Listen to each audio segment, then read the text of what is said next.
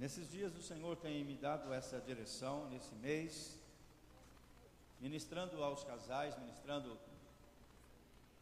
em várias ocasiões, em vários momentos. E o Espírito do Senhor me trouxe essa ministração para essa noite ao meu coração. É claro que para a igreja aqui, Deus tem também algo muito especial naquilo que Ele vai falar. Antes de lermos a palavra, eu quero que você preste atenção aqui. Todos nós temos problemas para resolver.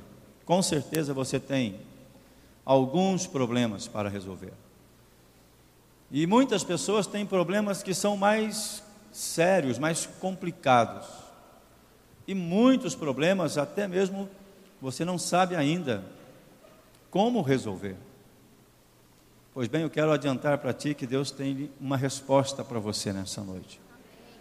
Ele vai lhe dar uma direção para resolver problemas. Você vai ser um solucionador de problemas. Tem gente que é criador de problemas, mas quem quer ser um solucionador de problemas aqui? Você, Deus está chamando para isso. Amém? E Ele nos dará um direcionamento mas é muito sério, irmãos, receber a palavra de Deus para direcionamento. Aliás, é muito sério receber a palavra de Deus em qualquer situação. Então não permita que os seus pensamentos te enganem, ou que eles digam para ti agora que é normal, que é isso mesmo, que não precisa dar tanta atenção. Essa é uma das estratégias do inimigo, para que você não aprenda de verdade como caminhar, e nesse caso dessa noite, na resolução de problemas. E por isso muitas pessoas estão sofrendo demasiadamente. Estão sofrendo além daquilo que deveriam estar passando de provação, porque não resolveram as coisas que já poderiam ter sido resolvidas. Tudo isso é uma introdução para a gente ler a Bíblia e para falar sobre o tema Por onde começar? Amém? Pensando em todas as questões da vida, da família, por onde começar? Esdras, capítulo 3, versículos a partir do 1, vamos ler alguns. Chegando, pois, o sétimo mês, e estando os filhos de Israel já nas cidades, se ajuntou o povo como um só homem em Jerusalém. E levantou-se Jesus, filho de Josadac, e seus irmãos, os sacerdotes, e Zorobabel, filho de Sealtiel, e seus irmãos, e edificaram o altar do Deus de Israel, para oferecerem sobre ele holocaustos, como está escrito na lei de Moisés, o homem de Deus e firmaram o altar sobre as suas bases, porque o terror estava sobre eles por causa dos povos das terras, e ofereceram sobre ele holocaustos ao Senhor, holocaustos de manhã e de tarde. E celebraram a festa dos tabernáculos, como está escrito. Ofereceram holocausto de dia e dia, por ordem, conforme o rito, cada coisa no seu dia. E depois disto, o holocausto contínuo e o das luas novas e de todas as solenidades consagradas ao Senhor, como também de qualquer que oferecia oferta voluntária ao Senhor. Desde o primeiro dia do sétimo mês, começaram a oferecer holocaustos ao Senhor. Porém, ainda não estavam postos os fundamentos do templo do Senhor. Deram, pois, o dinheiro aos cortadores e artífices como também comida e bebida e azeite aos sidônios e aos tiros, tírios, para trazerem do Líbano madeira de cedro do mar ao mar para Jope, segundo a concessão que lhes tinha feito Ciro, rei da Pérsia. Senhor, em nome de Jesus, oramos para receber a tua palavra. Não nos deixe, ó Deus, olhar para a tua sagrada palavra como um livro comum mas como o livro dos livros, o inspirado livro do céu, que é dado a todos nós e nos leva o teu espírito a entender o que tens para nós nessa noite. Em nome de Jesus oramos. Amém. Podem se assentar, por favor.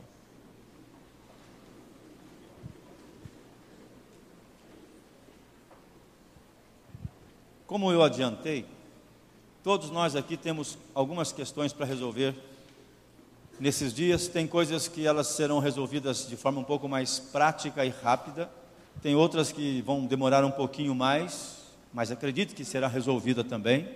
E tem outras que talvez você terá que pagar um preço ainda mais alto para resolver. Mas todas elas eu acredito que Deus vai lhe dar vitória. Você deve viver nessa fé, assim devem viver os filhos de Deus. Amém? Deus sempre tem a solução para todos nós. Mas, queridos, eu quero compartilhar o que tenho ministrado em alguns lugares e nesta noite eu quero focar a igreja e a família. E no final desta palavra nós vamos fazer uma oração muito especial pela família. Cada um vai orar pela família, por sua família. Amém? Nós faremos isso ainda no final desta ministração, neste culto, em nome de Jesus. Mas eu quero que todos entendam primeiro quais os direcionamentos de Deus, quais os passos que eu preciso dar para resolver problemas, não para esquecer problemas, não para ficar fazendo vistas grossas aos problemas, tentando fingir que está tudo bem, quando na verdade não está. Isso tem acontecido com muitas pessoas e por não olharem para a realidade dos fatos e vão deixando, vão protelando, né? Amanhã a gente resolve, o mês que vem nós vamos resolver, talvez no ano que vem, coisas que já deveriam ter sido tratadas, e por não tratar, elas vão é, se fortalecendo, elas vão se fixando mais ainda. E o que poderia ter sido resolvido com algumas atitudes, depois já não dá mais para resolver daquela maneira, que seria mais suave. O preço é mais alto, mais caro, e sim, tem coisas que não haverá depois mais solução. Terá que conviver com aquele problema ou com aquela perda, porque não trabalhou a solução para que o diabo não levasse aquilo que Deus já, já tinha dado. Amém? A, a história desse livro de Esdras e também de Neemias, ela é na verdade a mesma história, escrito por, por esses dois pequenos profetas da antiga aliança, que no original, no começo, esses dois livros formavam apenas um livro, e por isso eles, é, é, isso nos mostra que eles trabalharam em conjunto, trabalharam no mesmo tempo. E os personagens, ou as personagens desse livro, elas se misturam, mesmo que você não veja isso aqui na cronologia bíblica, ou né, aqui tão cadenciado assim, não, mas a história aconteceu dessa forma mais harmonizada. Amém, queridos? E sincronizada desses homens que, a, que Esdras e Neemias falam. Mas a história é a seguinte: eles estavam, o povo de Deus estava sofrendo muito porque o povo de Deus havia feito o que desagradara a Deus, e os inimigos haviam tomado a cidade, havia destruído o templo, havia destruído as muralhas, e o povo estava sofrendo muito, havia terror sobre a terra. Num outro reino trabalhava Neemias como copeiro mor do rei, uma posição é, de privilégio, uma uma posição para poucos. Isso nos mostra que Neemias era uma pessoa bem-sucedida e estava bem na vida, estava com a vida tranquila. Ele era de confiança do rei, ele é o que servia o, o vinho do rei. E para chegar nesse nível de, de serviço diante do rei, não é qualquer pessoa. Então, Neemias era uma pessoa bem-sucedida. Neemias ele tinha tudo o que precisava, ele vivia bem e ele estava é, respaldado pelo rei, tudo certo. Porém, em algum momento, chega-lhe um dos seus e Neemias pergunta pela sua, pelo seu povo: Como está o nosso povo? Como está a nossa família? E as notícias foram terríveis. Eles disseram, aquele mensageiro disse: a família, o nosso povo está em grande miséria. O nosso povo está sofrendo muito. O nosso povo está sofrendo porque os inimigos destruíram o templo, destruíram a cidade, quebraram os muros e os inimigos estão reinando lá, estão fazendo tudo.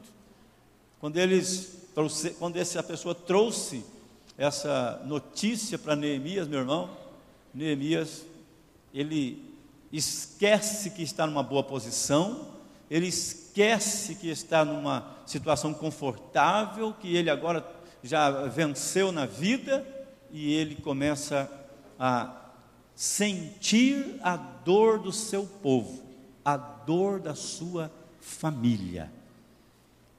O que isso nos ensina é, e eu quero passar por três, aliás, quatro tópicos que mostram que Neemias e Esdras e aqueles que estavam com eles seguiram quatro tópicos para trazer de verdade a solução do problema, para restaurar uma cidade, para é, é trazer a segurança novamente, para trazer a paz, para trazer a alegria. Queridos, eu sei que tem famílias aqui agora sendo representadas que está precisando disso. Famílias que eu sei que talvez financeiramente está passando fases tão difíceis, que não consegue fazer um planejamento, não consegue desfrutar das bênçãos de Deus. Trabalha, se esforça, mas não consegue planejar algo gostoso, e está sempre sofrendo, está sempre é, tendo que correr atrás, às vezes, de emprestar, está é, agindo assim de forma tão difícil, e isso já faz tempo, e não se trata de pessoas é, é, que não gostam de trabalhar nem nada, pelo contrário, são pessoas que se dedicam, que fazem de tudo, mas não estão conseguindo resolver o problema financeiro. Também há um outro problema que afeta as famílias, que é a, a, as inimizades dentro de casa. Não tem mais amizade entre irmãos, entre pais e filhos. Eles pouco se olham e alguns fazem isso de capricho, não tem mais o respeito pelos pais, não tem mais a dedicação e o amor pelos filhos. Estão todos é, perdidos nesse mundo acelerado que nós estamos vivendo, e esse é um problema seríssimo para a família. Existem muitos casais que estão levando como dá, estão tentando insistir, mas já consideram a hipótese sim de separar porque não tem jeito, não sabem por onde começar. A real solução dos problemas. Dizem, não, eu não amo mais, é porque o fulano não me respeita, é porque o fulano isso. E realmente estão cheios de argumentos. Alguns estão cheios de motivos e estão querendo tomar decisões, porque o coração dele está dizendo, ou dela, não tem mais jeito, para de sofrer, você tem que ser feliz. Isso acontece em relacionamentos demais, e na família tem acontecido muito isso. Alguns que já, eles até dizem, eu já entreguei para Deus. Quem me dera se essa, se esse chavão fosse verdadeiro, já entreguei para Deus. Nesse sentido que alguém está falando, não. Você já entregou sim para Deus, mas não para o Deus que eu estou pregando aqui. Você pode ter entregado para outro Deus, para aqueles que a Bíblia apresenta com um D minúsculo. Talvez você já entregou para Deus nesse sentido. Porque quando alguém fala, eu já entreguei para Deus, ele está desabafando, ele está dizendo, não aguento mais. Mas quem entrega, como está no Salmo 37, entrega o teu caminho ao Senhor, confia nele e o mais ele fará, esses não entregam dessa forma, esses consagram a Deus, é diferente, amém? Eles consagram, eles pagam preço, eles colocam diante de Deus a, a questão, porque eles sabem que a questão será resolvida. Consagrar a Deus é diferente daqueles que falam, eu já entreguei para Deus. Então, nós temos que aprender como caminhar para realmente levantar a cabeça, mesmo ainda no processo, para resolver o problema, ainda que ele não foi resolvido ainda, não, não aconteceu, mas você já crê, você já vê, a tua visão é de águia, você já vê lá na frente, vai dar certo, eu vou acreditar. Quem quer viver assim na fé? Porque essa é a proposta de Deus para nós. Porque se for para viver, irmãos, do jeito humano, pessimista, ah, não tem jeito mesmo, tal, Jesus não está fazendo nada de diferente na sua vida. Mas aqueles que consagram ao Senhor, eles recebem uma, um, novo, um novo espírito, eles recebem uma nova visão, eles olham para as coisas, sabem que são difíceis e têm que enxergá-las mesmo, mas depois eles já olham e sabem da solução. Os teus problemas, eu quero fazer aqui um, um, uma apresentação de todos os teus problemas, tá? E dos meus também. É como aquele momento em que o profeta Elias estava em um determinado lugar e vieram os exércitos do inimigo para pegar o profeta, para acabar com o profeta, e ele mandou o seu servo é, olhar, e o servo disse: Está cheio de carros e cavalos, e eles vão nos destruir. E o profeta disse: Volte lá e veja, e olhe de novo. E repetiu isso algumas vezes, porque o profeta, ele já tinha visto além, mas o seu servo não. O seu servo só viu o problema, mas o profeta viu a solução do problema. Tem crente que só vê o problema, ele só vê o exército do inimigo, ele só vê a desgraça na família, ele só sente a dor, mas ele não pensa, ele não vê, ele não concebe no espírito a solução, vou vencer, é possível, Deus está comigo, Ele não perde uma batalha. A Bíblia está recheada de histórias assim. A gente lê, a gente canta, a gente encena essas histórias, a gente faz tudo com essas histórias, mas às vezes não vive essa história. E uma nova história diz essas canções que nós estamos cantando. Deus tem para nós, vai escrever uma história de vitória na nossa vida. Já está escrevendo e eu faço parte disso. Quem mais faz parte? A tua história, meu irmão, não termina aqui não.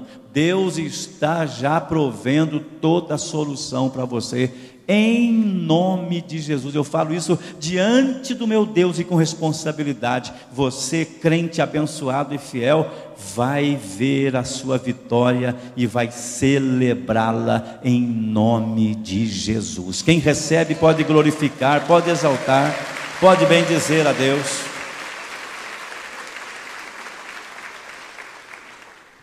Amados, quando uh, eles trouxeram a notícia para Neemias, Neemias ele vai ser enviado para Jerusalém. E eles tinham lá uma situação muito difícil. Mas eu observei nos escritos de Esdras e Neemias, e eu pude separar quatro tópicos interessantes para a gente é, aplicar a nossa vida.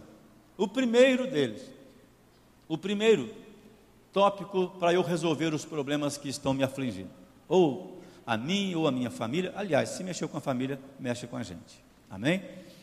Primeiro tópico: reconhecer a necessidade da família. Reconhecer, sentir a necessidade da família. Não ser uma pessoa insensível, cética.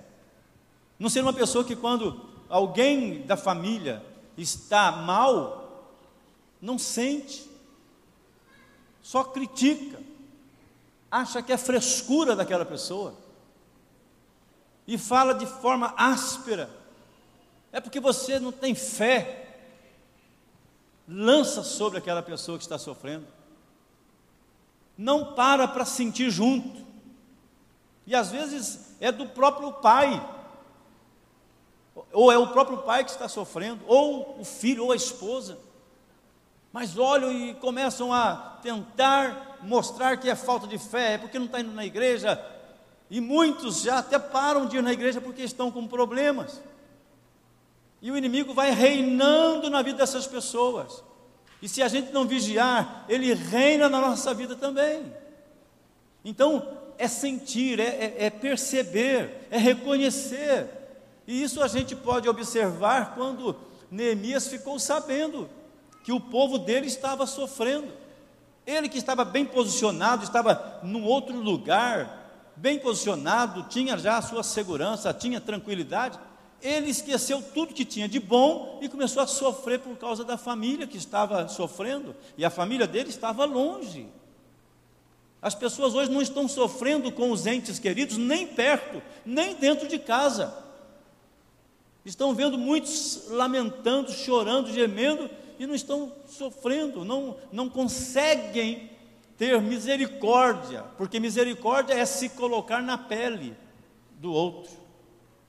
E não consegue fazer isso com a esposa, com o esposo, com os filhos. Não consegue fazer isso com os irmãos da igreja, da célula. Não consegue viver isso e fica tentando é, é, depois demonstrar que ama e mandando mensagenzinhas é, é, é, bonitinhas. Ah, eu amo. Ah, eu pago o preço. E a gente canta coisas tão fortes que falam disso, mas o Espírito Santo, ele me incomoda nesse momento para dizer e repetir, querido, cantar, fazer poesia, postagens bonitas, não vai é, é, resolver se eu não viver, se eu não reconhecer. Tem um irmão da minha igreja que está mal comigo e eu estou achando que está tudo certo. Ah, não estou nem aí. Eu aprontei uma aí e ele ficou assim, não estou nem aí com ele. Querido, não é isso. Cadê o sentimento? Cadê a vida? Cadê a sensibilidade? Cadê o sorria com os que sorriem e chore com os que choram? Cadê isso? Tem pessoas que dependendo de quem se desviar, ela faz festa. Dependendo de quem cair, ela faz festa. Dependendo de quem passar uma vergonha, ela vibra. Cadê o amor, querido? Cadê a sensibilidade de olhar para o outro e saber que o outro faz parte de mim? Porque é isso que a Bíblia que eu leio me ensina, que somos um. A sua fala isso também? Amém? Ela fala isso, mas estamos vivendo como se fôssemos muitos. Estamos nos dividindo sentimentalmente. Estamos nos colocando em patamares diferentes dos nossos irmãos. Queridos, estamos no mesmo corpo. Estamos no mesmo lugar, na presença do mesmo Deus, temos o mesmo Espírito. A dor do irmão também tem que é, ressoar em mim de alguma forma. Neemias ensina isso. Acabou a alegria de Neemias tinha casa boa, tinha boa posição, tinha dinheiro, tinha posição diante do rei, tinha tudo. Mas quando falaram que o povo dele estava sofrendo, ele falou: ah, não, não tem mais graça. Eu aqui fazendo sucesso e a minha família sofrendo. Não, isso não pode. Primeira coisa que a gente aprende com Neemias: reconhecer. Minha família tem necessidades. Os meus irmãos também têm necessidade. O meu grupo na igreja tem necessidade. Alguns dizem: É, está difícil participar lá da célula. Eu nem vou, não. Quando está tudo certinho, quando está só bênção, aí vai. Uma vez eu falei com uma pessoa, quando tinha coral ainda, uma pessoa que é da área do coral. Eu encontrei com ele e falei assim: Você não está no coral que retomou agora? Ele falou assim: Ah, pastor, eu vou dar um tempo. Eu falei: Mas por que? Você canta bem, tem tudo a ver com coral, você gosta de coral. Ele falou assim: Ah, é, mas eu vou, eu vou esperar para ver se dá certo. Se der certo dessa vez, aí depois eu entro. Aí eu falei: Tá, já entendi, irmão. É isso que muita gente faz. Vamos esperar se dá certo. Se der certo, a gente entra para fazer festa. Como que dizem aí? Tem um, um desses ditados populares, né? Depois da vaca morta, Alguém sabe completar ou não? Ninguém sabe? Ô louco, ninguém sabe, irmão. eu faço churrasco? Se ninguém sabe, para que, que eu tenho que saber? Mas eu sei que tem um, tem um ditado, depois nós vamos pesquisar isso aí, ajuda a pesquisar. Viu? Não pesquise agora, deixa o Google que ele não veio para o culto. Tá? Mas tem um ditado que fala isso, que depois que está resolvido, irmão, todo mundo faz festa. É? brejo. Depois que a vaca foi para o brejo também, né, irmão? É, ou que ela já morreu, é. Enfim, queridos, eu fui falar, irmão, não, se der certo eu entro. Isso não é visão de corpo, né? Visão de corpo é quando você fala, é quando não está dando certo que eu tenho que entrar. É quando eu estou vendo que está sofrendo lá o meu grupo que eu tenho que estar lá. Está indo pouca gente, não, eu vou lá, eu vou ficar no pouco junto com os demais. Porque quando fez, der certo, quando a vaca estiver morta, aí todo mundo quer fazer churrasco, gente. Eu acho que é isso. Se não for, fica assim. Ditado ademiriano. É. Neemias, ele olha assim, ele fica sabendo: minha família está mal, meu povo destruído e a minha cidade, a cidade do meu Deus, está destruída. Acabou a paz do moço, acabou. O crente, quando ele ama mesmo a obra de Deus, irmãos, ele vê algo acontecendo assim, fora do, né, do planejado, ele vê que, nossa, teve uma situação lá que uma igreja fechou, ele não se alegra, ele fica triste, está mexendo com ele. Primeiro passo para a gente resolver problemas, reconhecer o problema. Diga para o teu vizinho aí, reconhecer o problema e sentir o problema. Amém? Isso que aconteceu lá com Neemias. Agora vamos prosseguir, vamos para o segundo passo. Esse segundo passo eu acho tremendo. Ser despertado por Deus. Eu quero até ler aqui para os irmãos. O reconhecimento de Neemias está no livro de Neemias, capítulo 3. Você vai ver lá que ele sofre, capítulo 3, versículo de 1 a 6. E depois nós vamos entender aqui, deixa só. É, ser despertado por Deus. Esdras, capítulo 1, eu leio para os queridos, versículo 1 e 5, diz assim: ouça só que interessante. No primeiro ano do rei Ciro, rei da Pérsia, para que se cumprisse a palavra do Senhor por boca de Jeremias, despertou o Senhor o espírito de Ciro, rei da Pérsia, o qual fez passar pregão por todo o seu reino, como também por escrito, dizendo: e aí ele vai dizer, né? assim diz Ciro, rei da Pérsia, o Senhor dos céus, o Senhor dos céus me deu todos os reinos da terra, e ele me encarregou de lhe edificar uma casa em Jerusalém, que é em Judá. Olha só, irmãos. Agora vem o versículo 5 diz assim: Então se levantaram os chefes dos pais de Judá e Benjamim, e os sacerdotes e os levitas, com todos aqueles cujo espírito Deus despertou para subirem a edificar a casa do Senhor que está em Jerusalém. O primeiro passo da nossa vida para resolver problema é, é, entender o problema, é sentir o problema. Teu filho está dando trabalho, pare de ficar só falando contra, batendo, xingando, amaldiçoando e comece a abraçar o seu filho para sentir o problema com ele, porque você sabe do problema, você já falou do problema, já falou até para quem não devia, mas não sentiu o problema com ele, não abraçou ele. Eu estou falando do filho, mas aplica-se ao marido, à esposa, ao pai, aplica-se a, a, outras pessoas que você convive. Sinta o problema. Por que, que você está passando por isso? O que, que está acontecendo? Aí a pessoa vai falar: vamos procurar ajuda, vamos começar juntos, vamos reconhecer o problema do outro, sentir o problema do outro. E aí vem o segundo tópico: ser despertado por Deus. Você quer que pessoas boas cheguem ao teu lado, irmão? É claro que você quer. Então peça para Deus despertar. Amém? Amém, igreja? Peça para Deus despertar as pessoas, para que cheguem até você pessoas que o Senhor está levantando. Não pessoas que você escolhe, ah, eu vou escolher, se der, deu, se não der, não deu. Não. Pessoas que Deus vai despertar para estar com você. Quem está me ouvindo?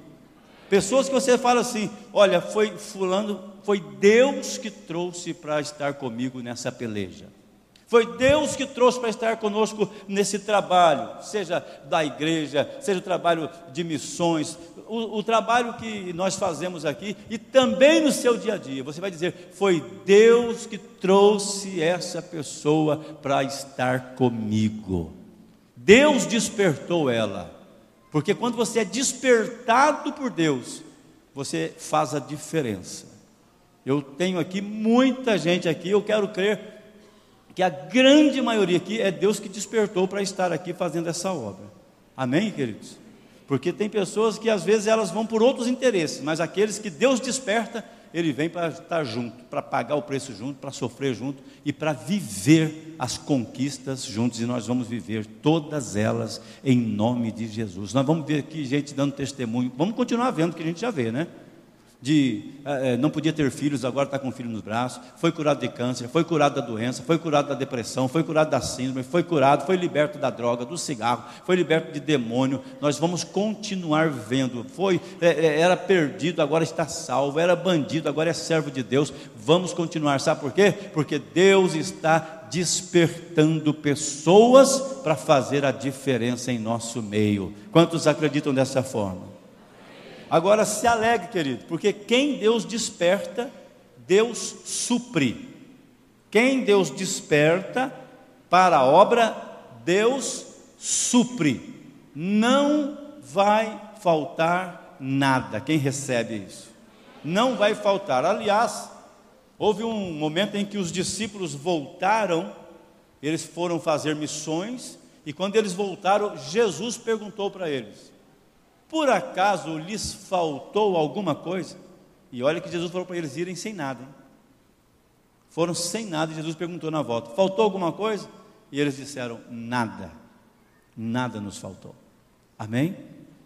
Quando o rei enviou os sacerdotes para edificar a casa, o templo, para fazer a cidade de Deus voltar a ter alegria, ele também falou que outras pessoas poderiam ir. E Deus foi despertando. Aliás, Deus começou despertando o coração do próprio rei.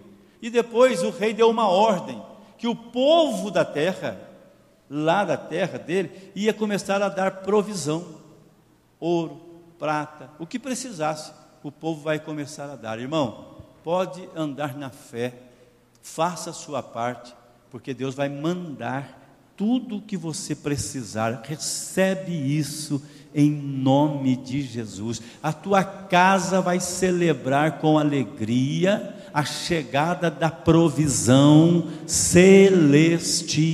Quem acredita? A tua família vai celebrar nesses dias o trabalho que está faltando para alguém lá, vai ter portas de empregos abrindo, porque Deus está provendo sobre a igreja. Só os crentes que têm fé vai recebendo. Deus está provendo. Você vai receber nessa semana uma ligação e vai dizer: era aquilo que faltava e Deus já proveu. Não sei o que é, mas Deus vai prover. Não sei se é dinheiro, não sei se é questão na justiça, não sei se é emprego, mas tem mais de uma pessoa aqui que vai viver isso, porque a palavra me diz que o Senhor suprirá todas as nossas necessidades em Cristo Jesus, e nós vamos celebrar, nós vamos nos alegrar, e nós vamos viver essas bênçãos em nome de Jesus. Aleluia! Olha só, três passos. Eu reconheço o problema, eu sou despertado por Deus, é por isso que eu estou ouvindo essa palavra, pastor. Quando eu saberei que sou despertado por Deus? Agora. Por que você acha que Deus está falando com você? Por que você acha que Deus te chamou para estar na igreja? Já te despertou. Ah, pastor, eu não tinha entendido. Então Deus está mandando te repetir. Ele já te despertou. Quem tem problema para resolver nesses dias aí, diga amém. amém. Tem mais de um problema, diga amém. Isso, eu também tenho bem mais de um para resolver. Mas Deus manda te dizer: Ele já liberou sobre você a unção daquele que soluciona problema. Você vai ter uma palavra de sabedoria, uma palavra de conhecimento que vai vir pelo Espírito Santo e vai falar com pessoas e elas serão movidas e despertadas e vão unir-se com você e você vai vencer essa peleja em nome de Jesus. Querido, recebe, está no meu coração aqui, eu quero colocar. Tem pessoas aqui que precisam de provisão financeira. Deus vai abrir portas nesse tempo, breve tempo, sobre a sua vida. Creia, Você vai fazer negócios que é de Deus para a sua vida e as coisas vão mudar e você vai celebrar a tua vitória financeira em nome de Jesus. Queremos viver isso. Vamos viver isso. E para viver tudo isso, eu preciso falar do quarto tópico, que é o início e o fechamento de tudo. Por onde começar é a pergunta do tema da mensagem. E a resposta vem no final da mensagem. Foi a leitura principal, mas agora vem como final, como finalização. Começar pelo altar. Começar pelo altar. Mas já houve reconhecimento Claro. Já houve despertamento? Claro. Tudo isso acontece porque estamos vivendo o altar. Quero voltar um pouquinho no culto de hoje e lembrar quando eu fui consagrar a oferta, eu li o texto que está em segundo livro de Crônicas, capítulo 24, falando quando Davi, ele diz que ele não vai oferecer a Deus sacrifício que não lhe custe nada. Antes de Davi falar isso, Davi estava vivendo um terror naquele momento, e ele chegou até o, o anjo de Deus, e ele falou: Por que, que estamos sofrendo tanto? E aí Deus deu-lhe uma direção. Você vai comprar a eira de Araúna e vai construir, vai edificar lá um altar. Quando Deus quer resolver o problema, Deus fala do altar. Quando Deus quis resolver o seu problema de perdição, de maldição, de inferno eterno, ele pensou num altar em formato de cruz e ofereceu o melhor dos melhores, o único altar. É o começo da solução dos nossos problemas, tanto em relação à salvação e por que não também no dia a dia da nossa vida. Amém? Davi vendo toda aquela destruição, e ele pega, vai, e Deus fala: Você tem que construir um altar. E Davi vai, nós sabemos, ele vai até onde Deus mandou, e chegando lá, ele não, não aceita como presente, ele fala: Não, eu não vou construir um altar para Deus sem eh, que não me custe nada, sem gastar, sem investimento. Não, ele vai, ele faz o altar, ele compra a terra, ele paga a terra, e ele tem agora um altar mas para que serve altar, irmão? Altar é lugar do sacrifício. Altar é lugar da adoração. Amém? Amém, igreja? Quer resolver seus problemas financeiros? Eu tenho na palavra de Deus o direcionamento perfeito. Você vai até o altar com o seu dinheiro e apresenta a Deus, e consagra ao Senhor, e deixa diante do Senhor aquilo que ele solicitou. Começa por aí que você terá solução financeira na sua vida. Isto aqui é a palavra de Deus que me ensina. Amém?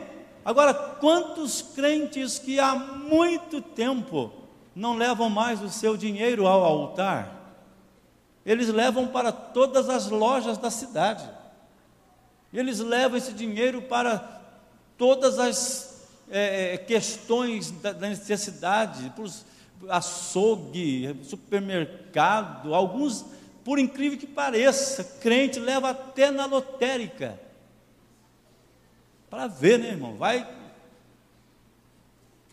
mas não leva no altar não apresente a Deus. É porque nessa hora apresentar o meu dinheiro no altar, né, pastor? Já entendi, já tive a revelação aqui, pastor.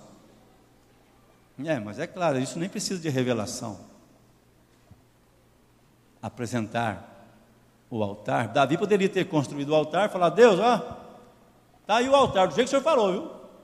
Mas quando Deus fala de altar, Deus não está falando do altar em si. Deus está falando daquilo que acontece no altar. Quem me entende? Deus não está falando do altar, Ele está falando daquilo que acontece no altar. E quem pode fazer altar? Sacerdotes, profetas. Aonde? No caso de Davi, Deus falou onde? Amém? No nosso caso, ele já estabeleceu igreja. Mas eu tenho também que entender que eu não preciso colocar um móvel com algumas coisas lá na minha casa ou não, eu não preciso fazer nada disso.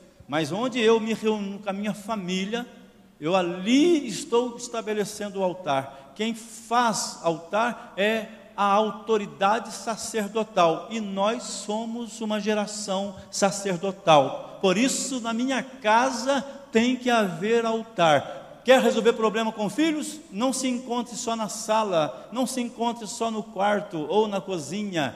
Quer resolver problema com a esposa? Não se encontre só no shopping. Encontra-se no altar. É no altar que tem solução. É do altar que a estéreo sai com filhos é do altar que o homem sai com a palavra, é do altar que Deus multiplica, é no altar onde Deus está que o milagre acontece. Então eu preciso estar no altar. Eu preciso adorar no altar. E o altar hoje, repito, não é um móvel, não é um lugar, é uma atitude de adoração dentro dos ensinamentos bíblicos e santos, em nome do Senhor Jesus. Quer resolver problema, irmão? Deve ter crente pensando assim: Ô oh, pastor, pensei que você fosse falar um negócio assim mais, mais prático, assim, que pensei que fosse até fazer propaganda de alguma coisa diferente que pode acontecer ou que está acontecendo. Aí você então não veio buscar um pastor que prega a palavra de Deus, né, querido? Tem muitas coisas que a gente pode ter respostas, mas eu estou falando de solução de problemas. Amém? E não se esqueça que altar sem reconhecer problema sem ser despertado por Deus e sem a provisão de Deus, não vai servir para nada também. Ou seja, há um, um conjunto de coisas aqui para a gente concluir, queridos. O altar, o adorador, que somos nós, a nossa dedicação no altar, e quando vou apresentar algo pela minha família, vou apresentar a minha vida pela minha casa, Senhor, eu estou orando pela minha família, eu estou orando pela minha saúde, eu estou orando pelas minhas finanças, pela minha empresa, eu estou orando pela minha vida espiritual, ministério, eu estou orando. Aí Deus fala: tá bom, você está no altar, e no altar tem que ter entrega, no altar tem que ter sacrifício. E quem ensinou isso aí foi o próprio Deus. No altar ele entregou o filho para Abraão e falou assim: vai aonde eu te mostrar, faça um altar.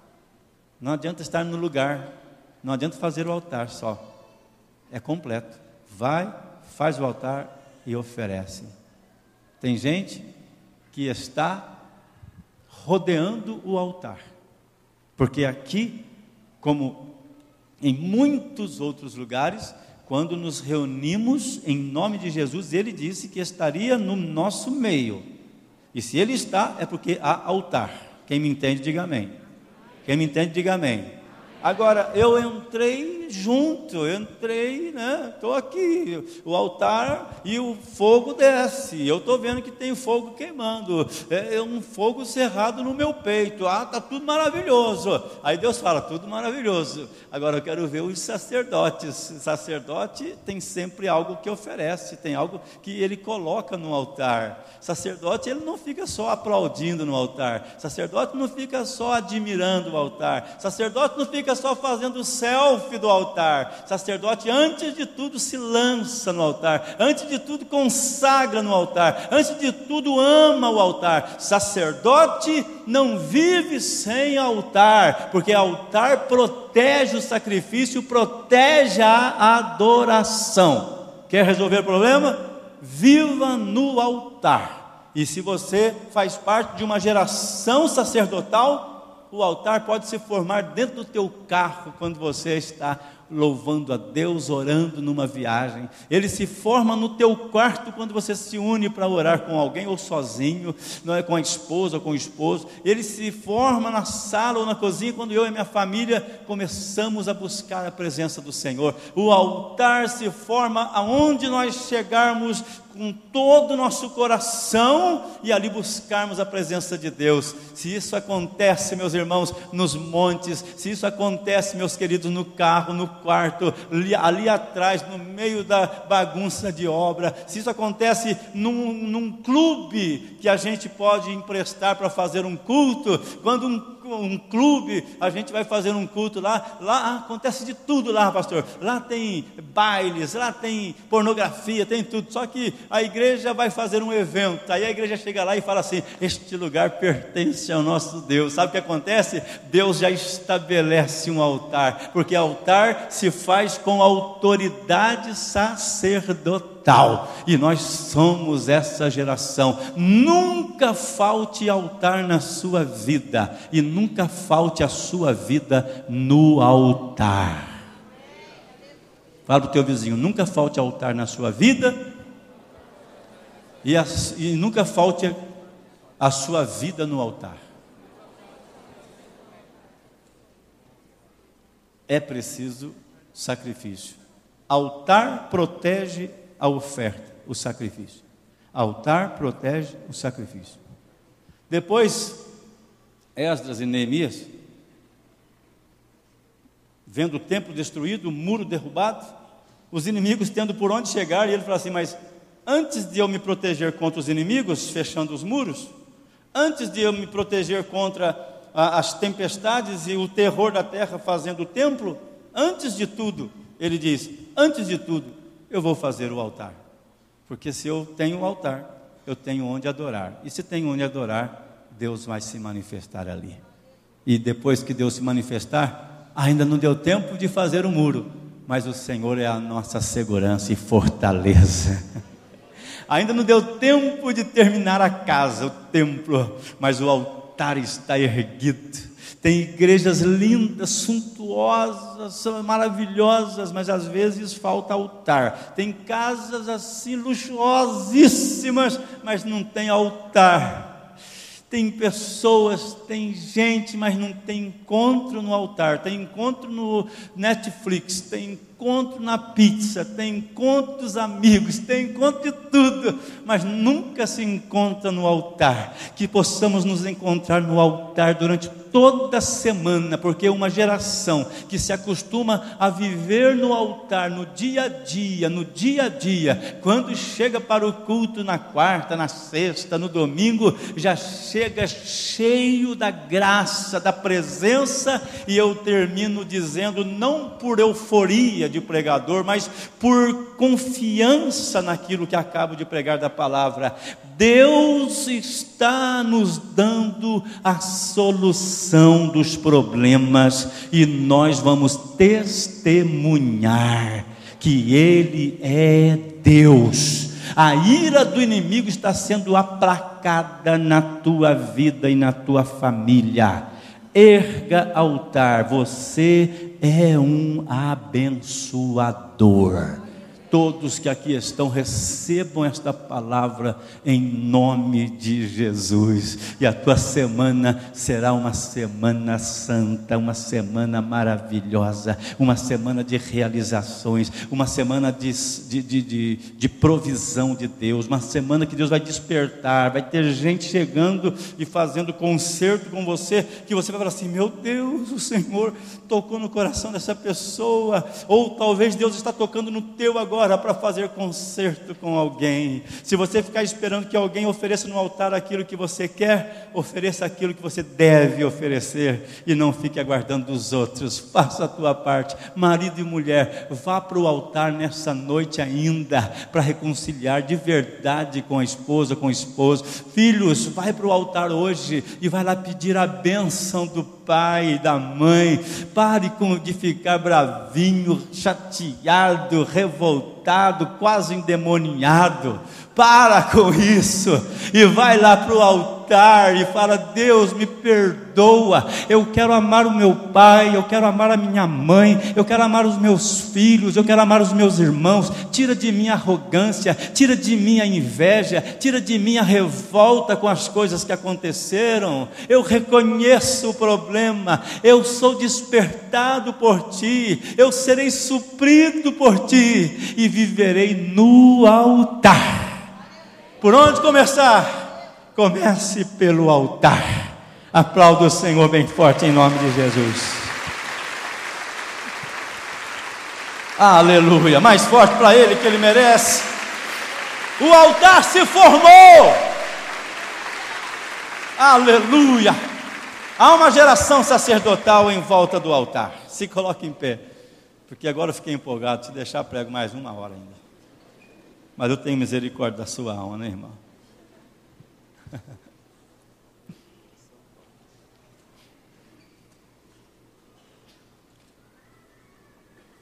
O selo não é quarto agora? Ô Jesus. Cadê a Rosana? Rosana, não, não, que está aí. Não estou vendo a Rosana. Ela que deixou aqui? É quarta agora? Tá, quem está sabendo do celulão? Eu confesso que eu estou meio. Nossa, é, quarta-feira, dia 18, celulão, reunião das células. Isso significa o quê, líderes? Que essa semana você não precisa fazer a reunião. Avisa lá no grupo do WhatsApp. Amém? Amém? Avisa lá no seu zap que não vai se reunir lá naquela casa onde você se reúne, mas estaremos todos aqui na igreja. E nós vamos é, entregar aqui a camiseta e também o identificador de célula para as novas células. Vai ser uma grande festa aqui em nome de Jesus. Quarta-feira. Amém, queridos? Então, essa semana você dá aquela pequena descansada na reunião. E se alguém disser, pastor, mas eu preciso reunir a minha célula, se reúna, mas desde que a sua célula esteja aqui cheinha aqui na quarta-feira, tá bom, amados? Em nome de Jesus. Muito bem. Feche os seus olhos por um momento. Me deixa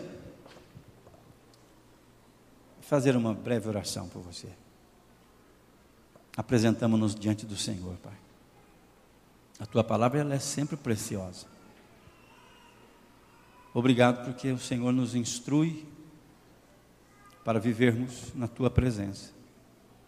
Senhor, não nos deixe negligenciar o altar, muito menos esquecer do altar.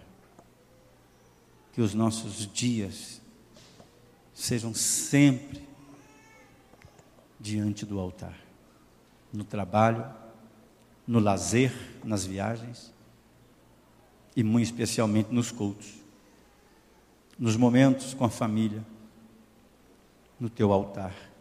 Porque no teu altar, Pai, a ira será vencida pela paz, a doença será vencida e a saúde vai tomar esse corpo. No teu altar, meu Deus, as finanças se multiplicarão como pães e peixes no teu altar haverá cura, libertação. No teu altar as portas se abrirão, Pai. No teu altar a alegria voltará ao coração dos teus filhos. E essa geração sacerdotal viverá no altar, Pai.